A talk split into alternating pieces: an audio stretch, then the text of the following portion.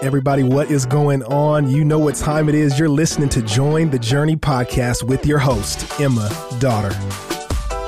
Well, thanks for joining. I am in the podcast studio with today's Devo writer, Mr. Jelani Rainey. Hey guys. Jelani, thanks for being here. We just met today. Yeah. So I really don't know much about you. I know who your wife is, Jenna. Yes, as of June 18th, we are newlyweds. Super excited. So fun. It's awesome. Tell me a little bit more about you. Yeah. Who so- are you? Yeah, so I grew up in Dallas.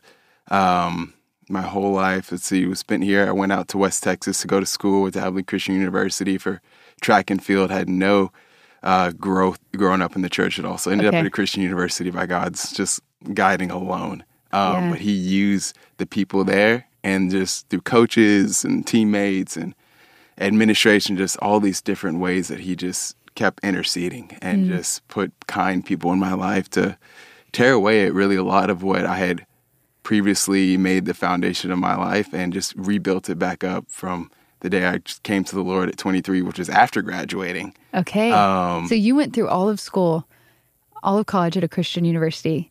Just knowing about a really good guy named Jesus. Okay. That's it. And then not really knowing that what it meant to make him Lord of my life. So But now you do. Now I do, and I'm excited to share just a bit of what Luke has, what he's taught me through Luke six, and man, just continue to grow with those that are reading along too. So I love it. Well, tell me, Luke 6, we were talking a second ago, and you mentioned that there were some verses that specifically pricked your heart you wanted to mm-hmm. hit on. I know there's a lot we could talk about. What's Yeah. what's burning burning in your mind? yeah, so there's a lot to this. I mean, over 47, 48 verses here, and so, uh, but really, what I want to start with is right, almost dead center in verse 27, because he leads off. He's just talked about he leading off the Sermon on the Plain, and he's gone through the four blessings and four woes, and he says to, "I but I say to you who hear." And just to pause right there, because what spoke to me right there is that what he's about to say is that I'm about to give you a choice, but you, I want you, want you to know if you're listening, are these words falling on deaf ears, or is the Lord of your life really convicting you to what I'm about to say? Hmm. And he goes on to list aspects of godly living, you know, just saying to pray for those who abuse you, to do good to those who hate you, some things that will lead to blessings, like he said just a moment ago, those things could could be being poor, being hungry, weeping, um, people hating you and excluding you and reviling about you. Or they could lead to woes too, if you choose not to f- let those words that he said fall on your heart and you choose to indulge in temporal living ex- as opposed to external living uh, and indulging in the richness of life now as opposed to the richness of the reward that he's got for us to come. Yeah, that's good. So why then your your key verse Uh-huh. was 47 Everyone who comes to me and hears my words and does them, I will show you what he is like. He is like a man building a house who dug deep and laid the foundation on the rock. 48 And when a flood arose, the stream broke against that house and could not shake it because it had been, been built well. Uh, why that key verse and connect those two ideas for us? What, what happens when you make the choice to listen?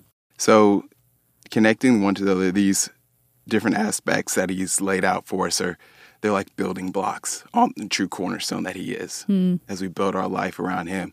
And when, no- noting that he said when, not if these floodwaters are going to come, But when? but when they do and they crash against your house, they're going to, he wants you to be well built and solid in foundation. He wants him to be the foundation of life, knowing that he's the only one that can truly endure this hmm. and you cannot. Like my growth in him was taking the straw out of my foundation and all the weak parts and putting solid blocks of his life. Yeah. there. So camp out there for a second. Tell Yeah. me what is this what does it look like for this passage to have come alive in your life? Yeah, my whole life because I getting to Abilene Christian University was uh, athletic driven, so it was a lot of success mindset growing up in an area where you see people doing well, you aspire to be that, you want to, you just want to continue to Yeah, be to perform yeah, to perform exactly, Be a great athlete. exactly, and so it, performance can look in a lot of ways, but it, you keep narrowing it down. It's it's pride's really at the root of it, hmm. and it's wanting to make more of you to elevate yourself. And he started taking away of, hey, you're not going to succeed here, but know that there's still good for you. Like trust that there is a plan, that there is a will for your life, even if it doesn't look like your own.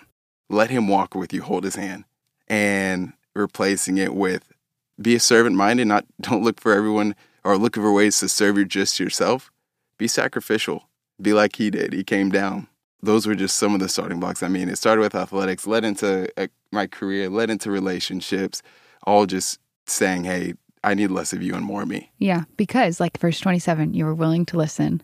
And because you listened to that truth, your behaviors yeah. that followed changed. They look different. They're the fruit of your life. It, yeah. alludes it to it later. It's saying, hey, you, if you want to be a good plant, you're going to produce good fruit in your life. But elsewise, you're just going to produce bad fruit. And that's going to be evidence of mm-hmm. me being Lord of your life. You know, he also said, hey, if I'm really going to be Lord of your life, listen to me. He said, don't call me Lord, Lord if you don't mean it. You can't say no to Lord. Yeah. You can't just say no to someone's Lord of your life. So, Jelani, today, you fast forward the clock now you're you're walking with jesus you're plugged in at the church mm-hmm. you're married to your beautiful wife uh-huh. how do you live differently because of this passage like what would you encourage or challenge the faithful believer with when they read this sacrifice and service mm-hmm. i'm learning a lot of sacrifice and serving and as being a newlywed which is an amazing like it's awesome jenna's amazing i wish she was right here but it's really realizing how prideful and how self-centered you can be, how you one-track minded. It's and it could be things that are good, like oh, I want to get to